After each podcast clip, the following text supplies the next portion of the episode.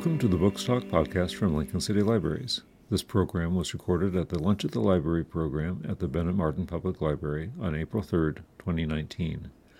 Library Director Pat Leach discusses a selection of books from the American Library Association's 2018 Notable Books list. I am Pat Leach, and I am planning to talk to you today about notable books. And you do have two lists in front of you from which I will be choosing books. And I have a couple things to say about that. One is that the white list is the one that I will be talking about today, but as a bonus, I've included the green list, which is the more recent list. The way the timing of these lists work is that in early 2018, the American Library Association announced the notable book list for 2018, which primarily is books published in 2017. So then the green list that you have that says 2019 notable books list was announced earlier this year, and it's books that were primarily published in 2018. Each year, a committee of the American Library Association works throughout the year to seek nominations and then to evaluate nominations, resulting in this list of 12 fiction, 12 nonfiction, and two poetry. And I will admit from the start that I have not been addressing the poetry books as a general practice. So if that's what you're here to hear about, I want to apologize now to say uh, I hope that you'll enjoy the fiction and nonfiction books that I will be discussing today.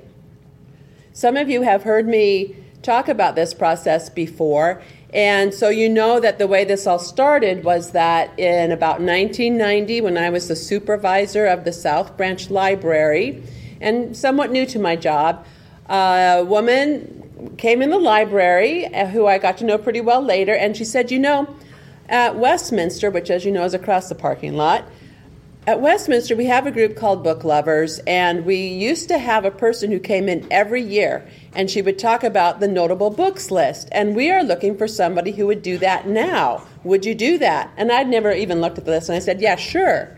So then I saw this list of 26 books and kind of wondered what I'd gotten into. But that first year, I primarily read a few of them that seemed generally interesting and I've made a practice of doing this since about 1990, which is a lot of years of reading notable books.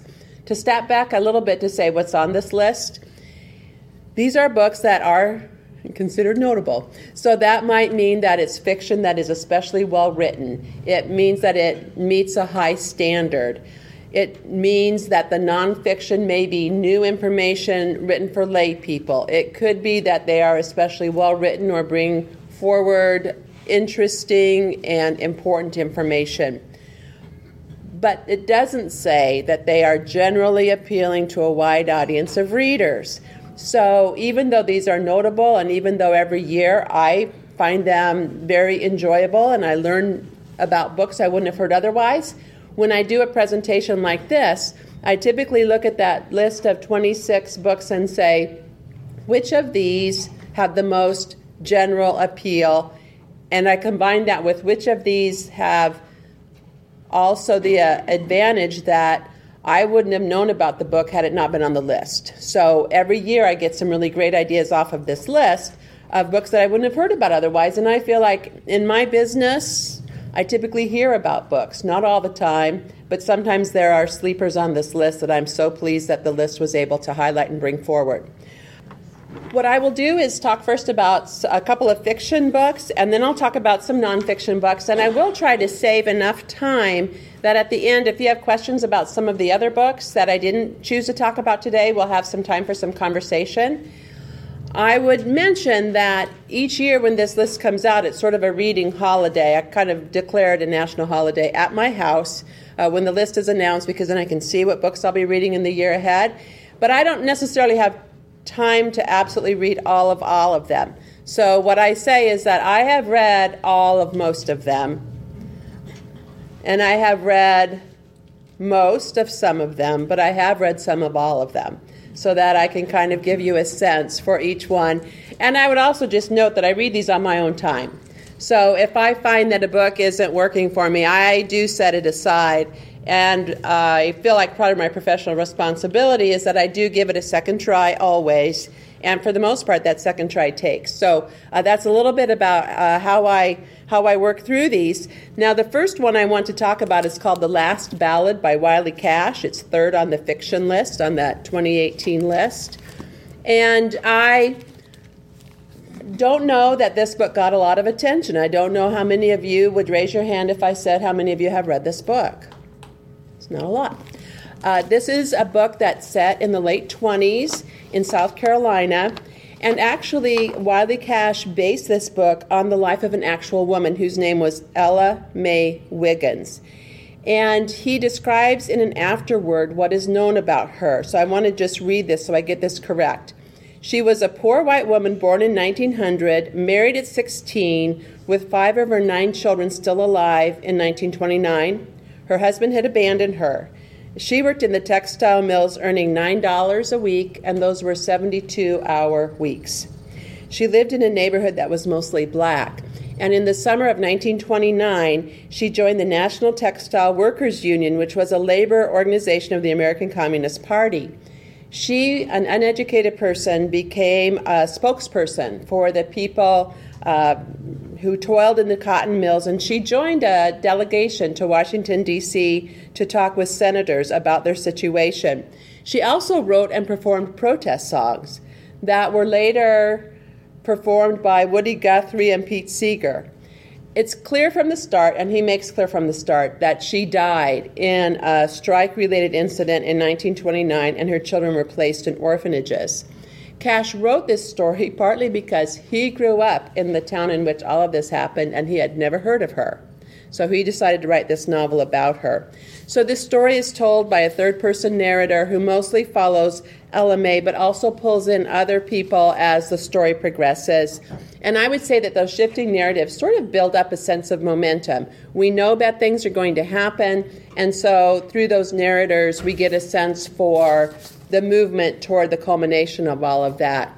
One really potent aspect of her story is that because she lived in a black neighborhood, and because black people also worked in the mills, she wanted to organize black people as well as white people. And that was not necessarily seen as advantageous to the union.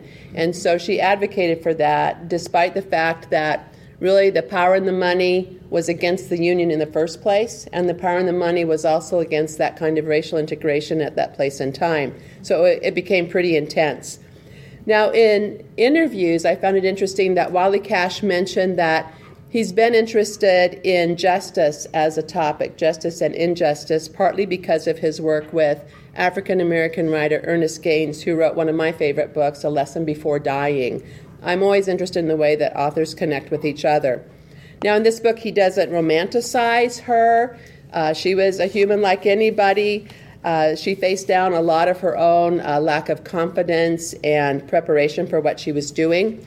Now, I will say that I have, I do have an issue with this book, and my issue is that when I read historical nonfiction, I find it works best if the author takes a place and time and an event and probably creates a fictional character to get into that soupy mix to sort of write out the novel when the main character is an actual historical figure, as a reader, I'm forever saying, Did that really happen? Did she really say that? Is that the actual event?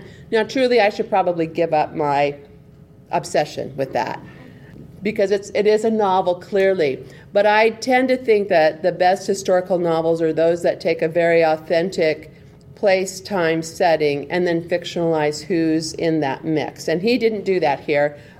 I still am bringing it to your attention because I found it a really impactful book. And I also think that this is generally appealing because the South as a setting is really compelling. That era of the start of the Great Depression is really compelling. And the other thing that I think he does really well here, uh, I would say it's a perfect book group book because he asks those big questions like Am I brave enough to confront injustice? Will my family love me if I break out of their mold? How do I protect my children? And how much can I risk my own livelihood and comfort to insist that change happens? So it's a pretty intense book, and it's very well written. What I didn't mention is that in certain places, Wiley Cash is great at simply describing the unfolding of events. He does a great job with the southern landscape and with describing the setting. So, again, The Last Ballad by Wiley Cash. Uh, the next book I want to talk about, the uh, second of my two fiction books, is Solar Bones by Mike McCormack. Have any of you read this one? Okay, see, there again, that's what's so great about this list, as we find out about great books that we hadn't heard about otherwise. Now, Solar Bones, I had to give two chances because the first time I tried to read Solar Bones, I found myself uh, stuck somewhere without a book with me, so I had to download a book quickly to my phone. And I downloaded this one because it was available at the time. And then as I began to read it, I realized that this book is written all in one sentence. And that's really hard to read on a phone. It's not as hard to read in a book. And I will admit that I, I, get a little irritated with books that are written in unconventional ways unless there is a really clear and compelling reason why a person would do so. And I am indicating to you, because I'm talking about this book, that he won me over. So, uh, despite the fact it's all one sentence. This book is told in the voice, and it's the story of a man named Marcus Conway. And he follow he tells a story, and he follows something that I would call stream of consciousness, kind of going from story to story, idea to idea, kind of like a wide-ranging conversation. As the story opens, Marcus Conway is uh, looking out his kitchen window. He lives in Ireland. He's an Irish person. He hears the chimes of the church, so he knows what time it is. The afternoon's ahead of him. And he's kind of got this sense of unease. His wife is gone, his son is gone, his daughter is gone, so the afternoon is sort of spinning ahead of him, and for some reason that makes him a little bit anxious. So, really, he just spends the afternoon in thought. And I ended up finding that really interesting in that his life was really quite ordinary. He was like a he was a civil engineer. He has a wife and children. He uh, looks back on his upbringing uh, with a father who was adept with tools and tractors and that kind of thing. But his ability to think deeply about his life makes it seem like much more than just an ordinary life. And one of the scenes that he includes in this book has to do with his dad who could fix anything. And he describes how his dad, with only a spanner, which is an Irish term for a wrench, takes apart his whole tractor.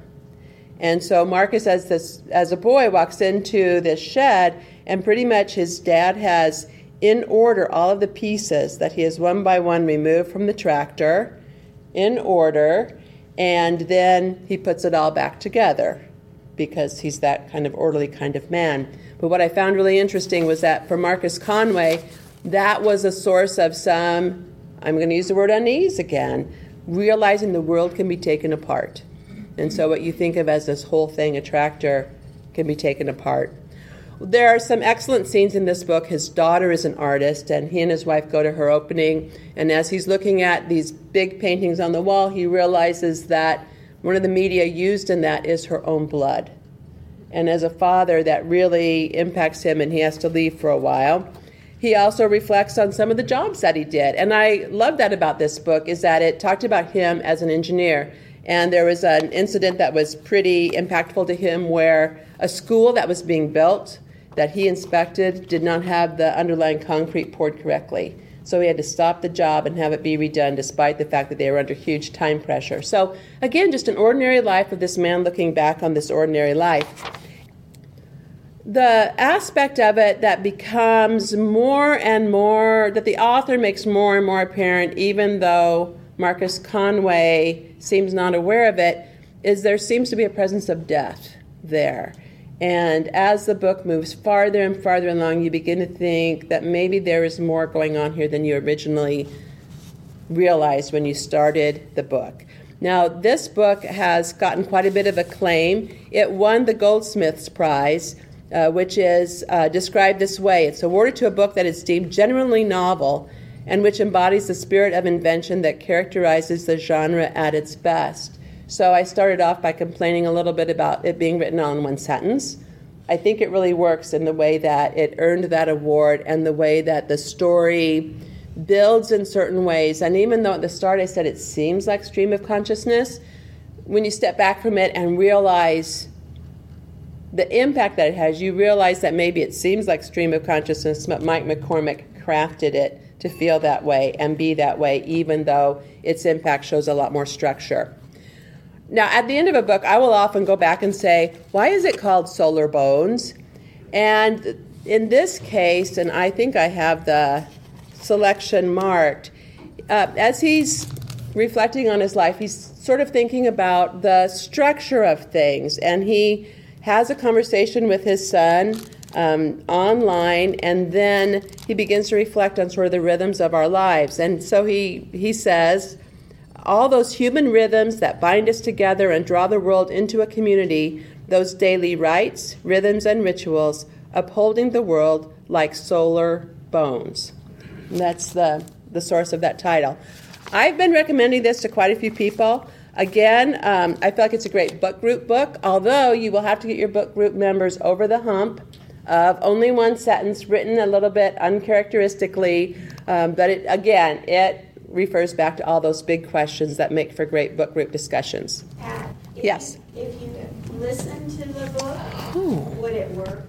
I think it would work if you listened to it because I think that a reader would pause in the right places.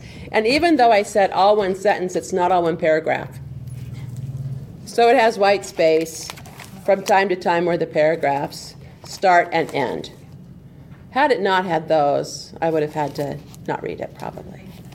Now I want to turn to the nonfiction, and the first one I want to talk about is the second on the the second title on the second page called "The Best We Could Do: An Illustrated Mem- Memoir" by Thi Bui, and this is a story of a woman whose family came to the United States as Vietnamese refugees in the 70s, and it's written in graphic novel format. So this is what it looks like, and the book begins.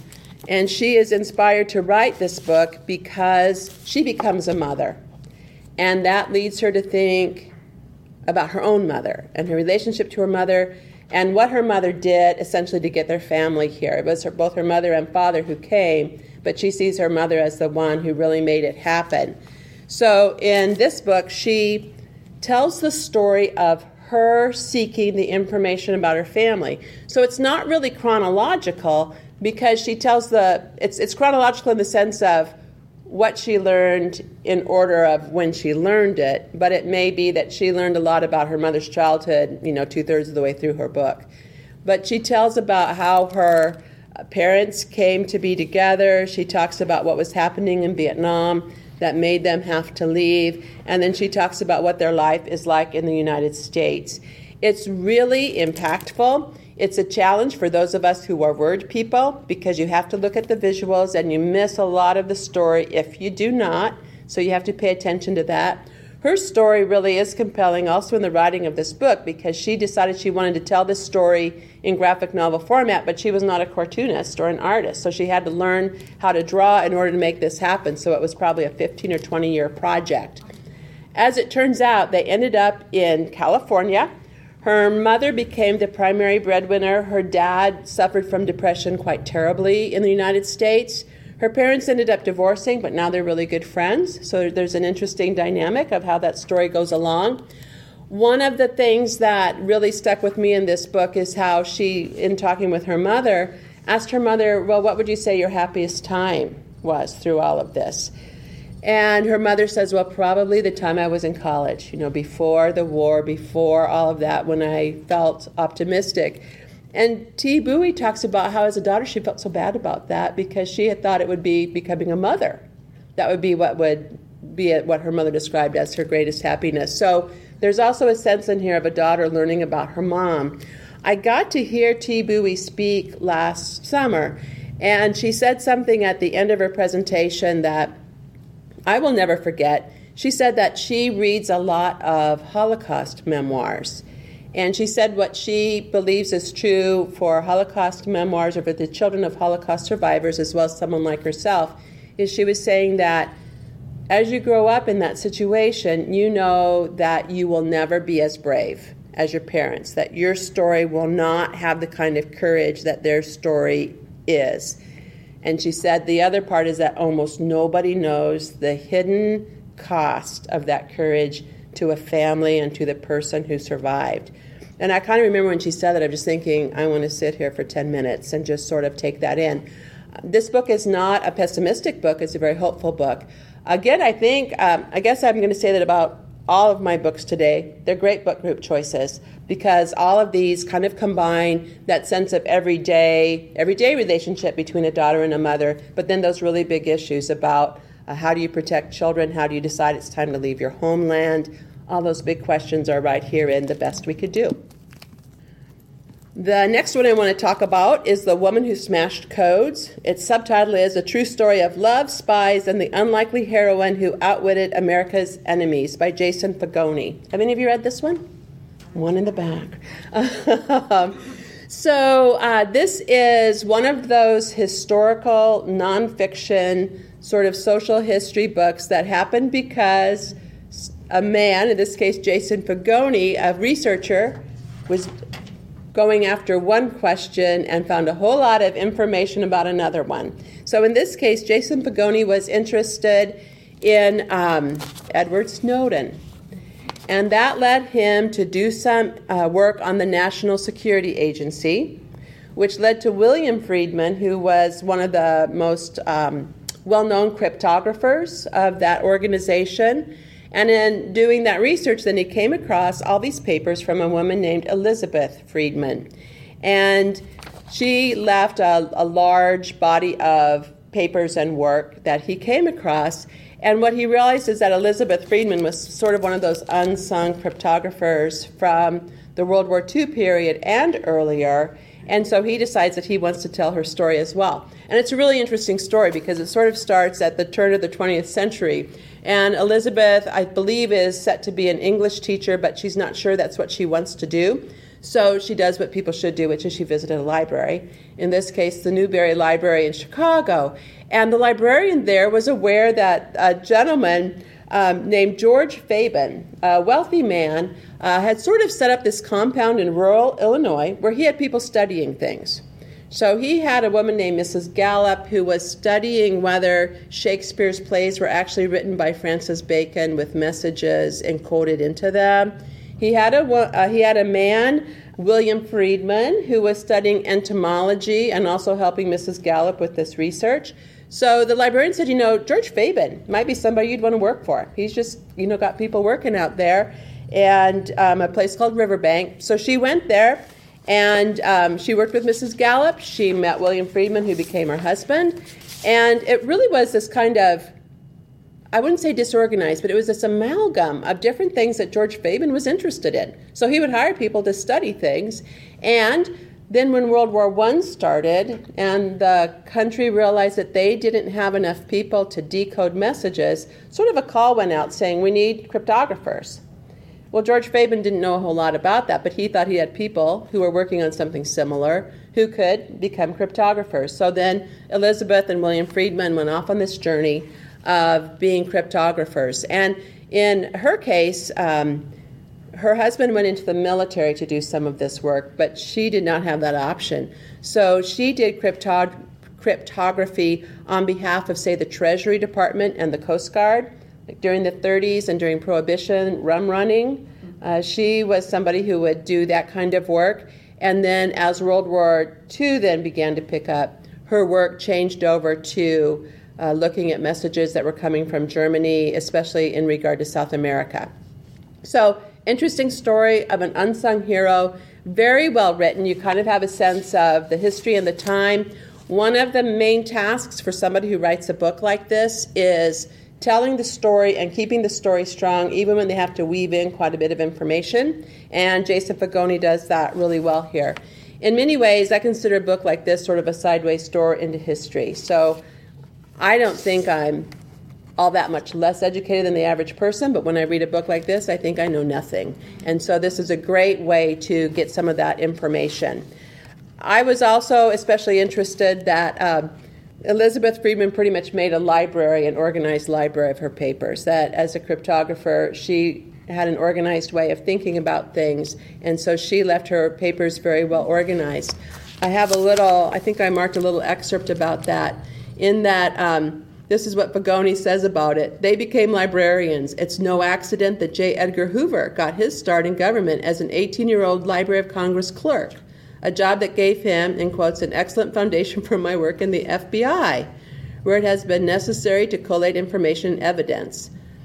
And uh, he goes on to say Elizabeth's 30 bound volumes of rum messages were a library of the outlaw seas.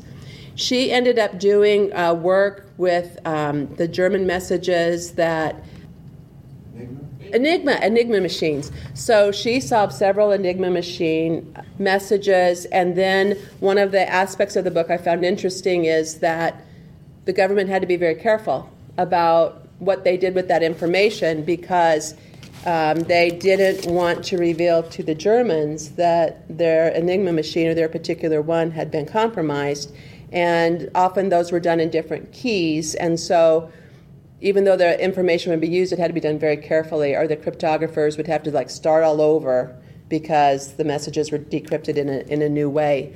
There's a whole lot in this book about her, about the time. I didn't have time to tell you a whole lot about the fact that she was also a wife and mother, and that this story came out really long after she had done the work that she did. And what I think is interesting is I think a lot of similar stories are coming out now, as many of these women who worked in this uh, area are um, dying often, and their families are finding out after they're gone that they did this kind of work. And of course, it was not to be spoken about, and she did not speak about it.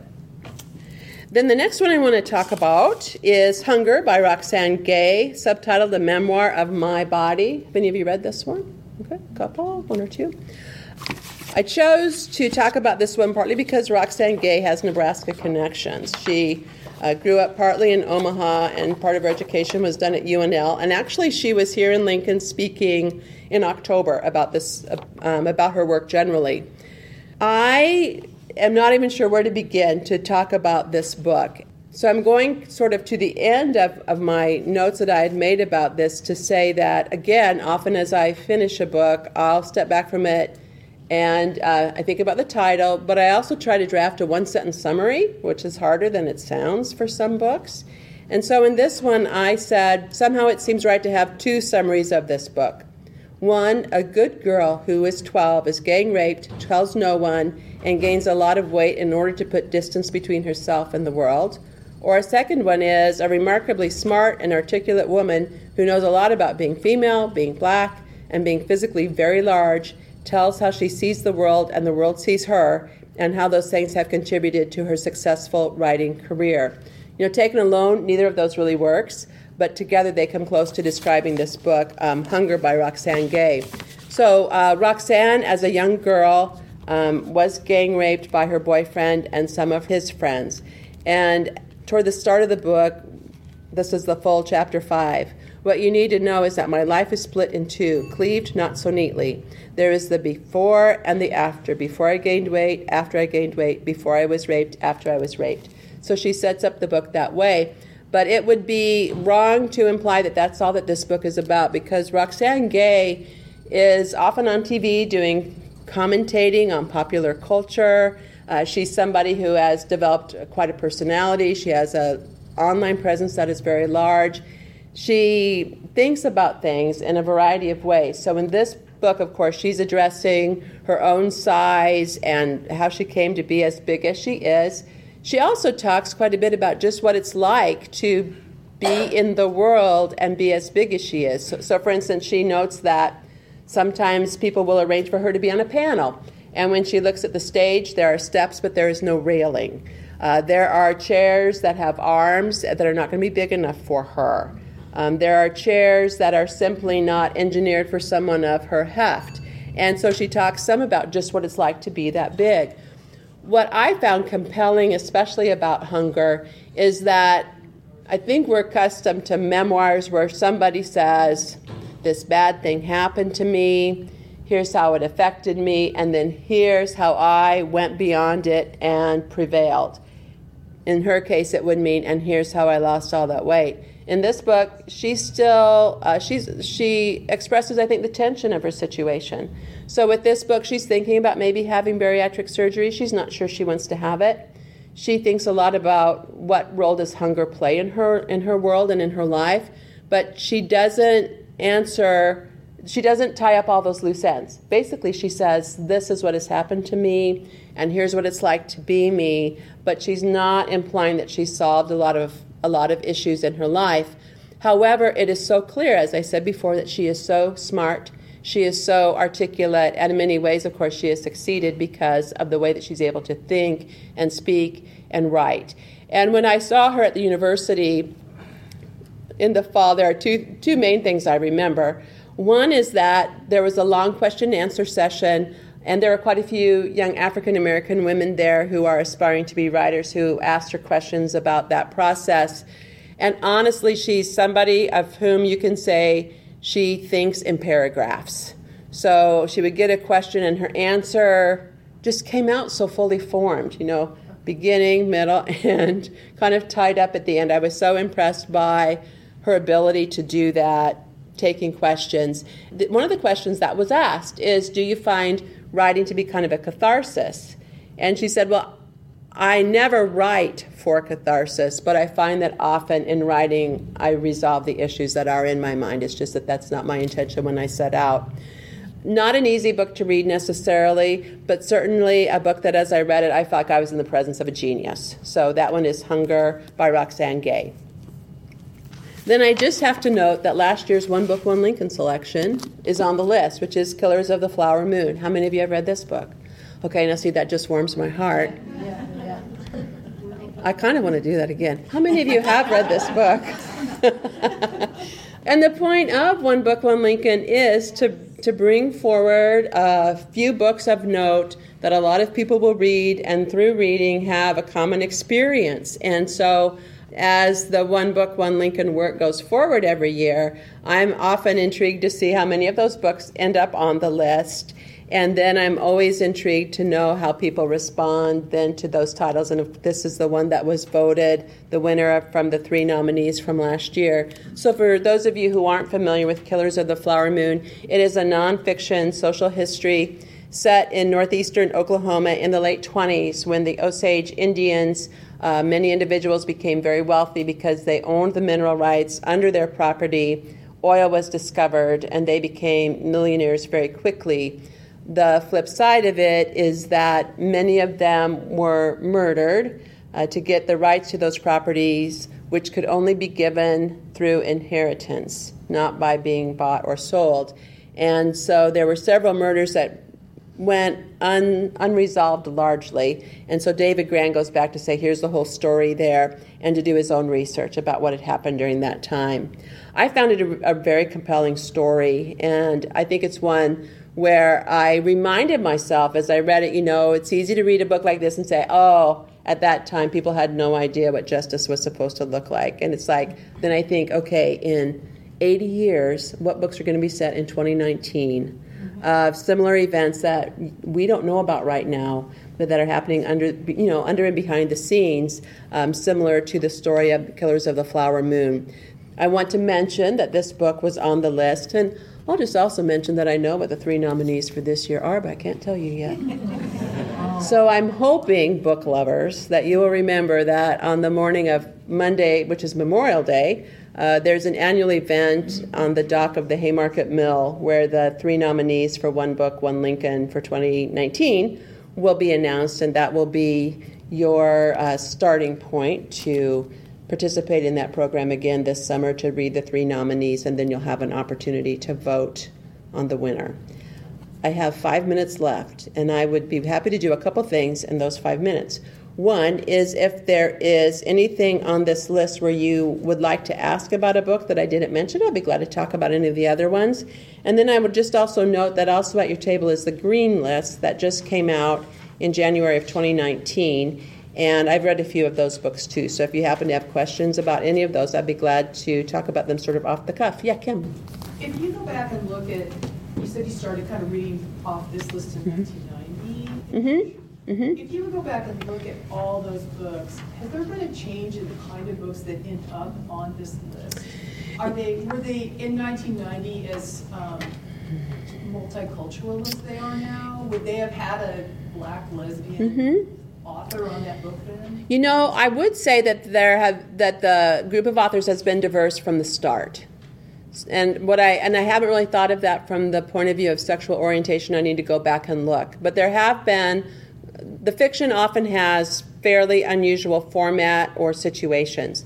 I refer to sometimes what I call the Loretta Leach seal of approval, and Loretta Leach is my mom, and she wants books that are that don't have really intense violence or intense sexual activity, but books that are well written and have a lot to talk about. So that would be the Loretta Leach seal of approval.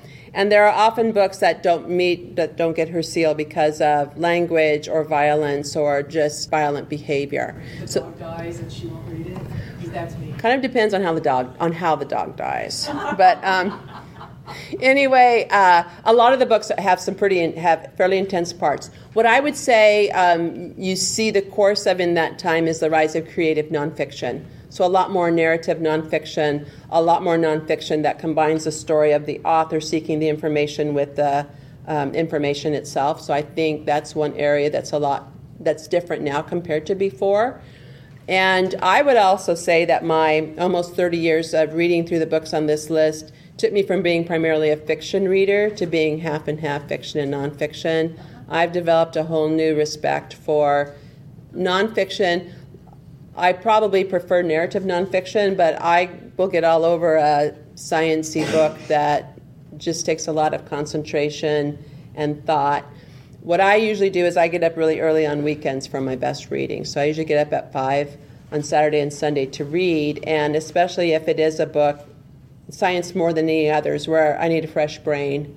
That's a good time for me to read while my brain is fresh and while I can still think about it. Yes, Jody. I don't know if you can answer it without giving it away or not. Oh.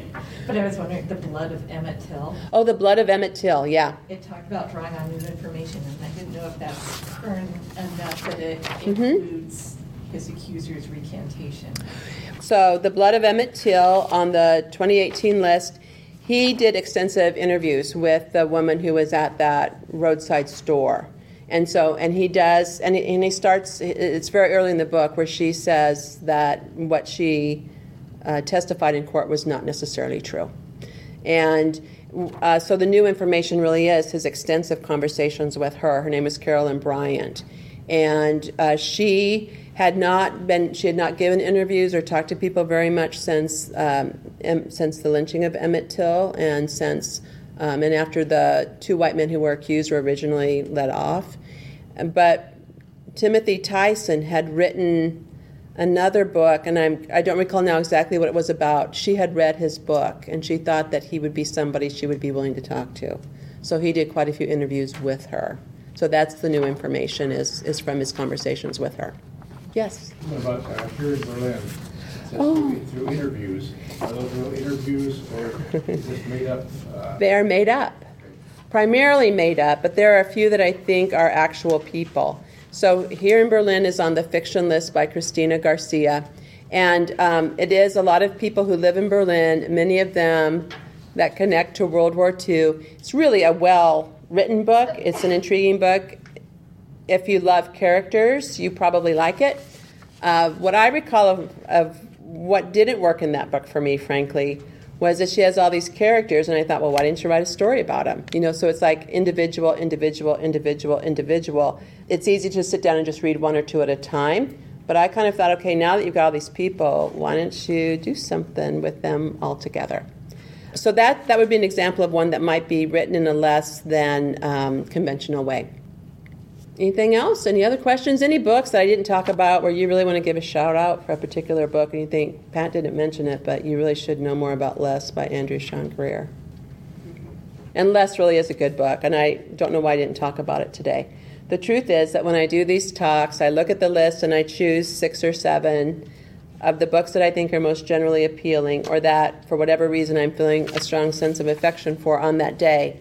And Less by Andrew Sean Greer is a book that really grew on me as I read it, and I'm not sure why I didn't choose to speak about it today. I believe it won the Pulitzer Prize for fiction last year. I have to say, I started it, And you didn't go anywhere with it? I couldn't, Well, Less by Andrew Sean Greer is sort of a romp of a book, and it's one where uh, it's about it's about a character whose last name is Less, um, where he is. He's, he seems totally incompetent, frankly, at the start of the book, and he's running away from his life. Then I think the book kind of takes a turn in the middle, and he becomes he begins to resolve some of those issues, and you kind of just have to go with it because he does kind of silly stuff or irresponsible stuff, but also really funny. There are some of the best scenes, some of the best scenes ever in a book, I think, in less. Um, but if what you want is a more structured uh, sort of book, less is probably not the one for you. All right, well, I would like to end by saying that I encourage everybody to start a practice such as reading the notables list every year. I realize you don't all want to read 26 books from a list every year. So I will suggest that maybe instead you just choose the Pulitzer Prize for nonfiction every year, or maybe choose the Newbery winner for the best children's book of the year. But I absolutely encourage you to choose a practice like this and just do it year after year. And I think as a reader, you will find that that practice really builds year after year and really enriches your experience of being a reader. So uh, it's up to you which of those prizes you want to go for. You, and I, you know, you would get extra points with me if you choose something totally out of your usual groove. So if you're a mystery reader, you know, choose science fiction. If you're all about fiction, choose a nonfiction, especially a science one, I would say. Um, but do choose something like this. At the end of the day, what we're all about the library is thinking about our reading community. And so a gathering like this is all about read, building up the reading community. As you use a library, you're building up the reading community. And especially as you have all those conversations that readers have about the books that they're reading and have read. I sense that many of you are in book groups. That kind of thing builds up the reading community. One Book, One Lincoln, it's all about the reading community. And I don't know if Diane will have a chance to talk a little bit the, about the Heritage Room of Nebraska Authors, which is on the third floor of this building, supported through private funds that are held by the Foundation for Lincoln City Libraries. The Heritage Room of Nebraska Authors absolutely supports a special part of our reading community, and that is books by and about Nebraska authors and promoting the heritage of Nebraska authors in particular as another way that we support the reading community. So I want you to give a little bit of thought to what you're going to be doing to be part of our reading community. And I appreciate that you came here today to hear from me. So thank you all.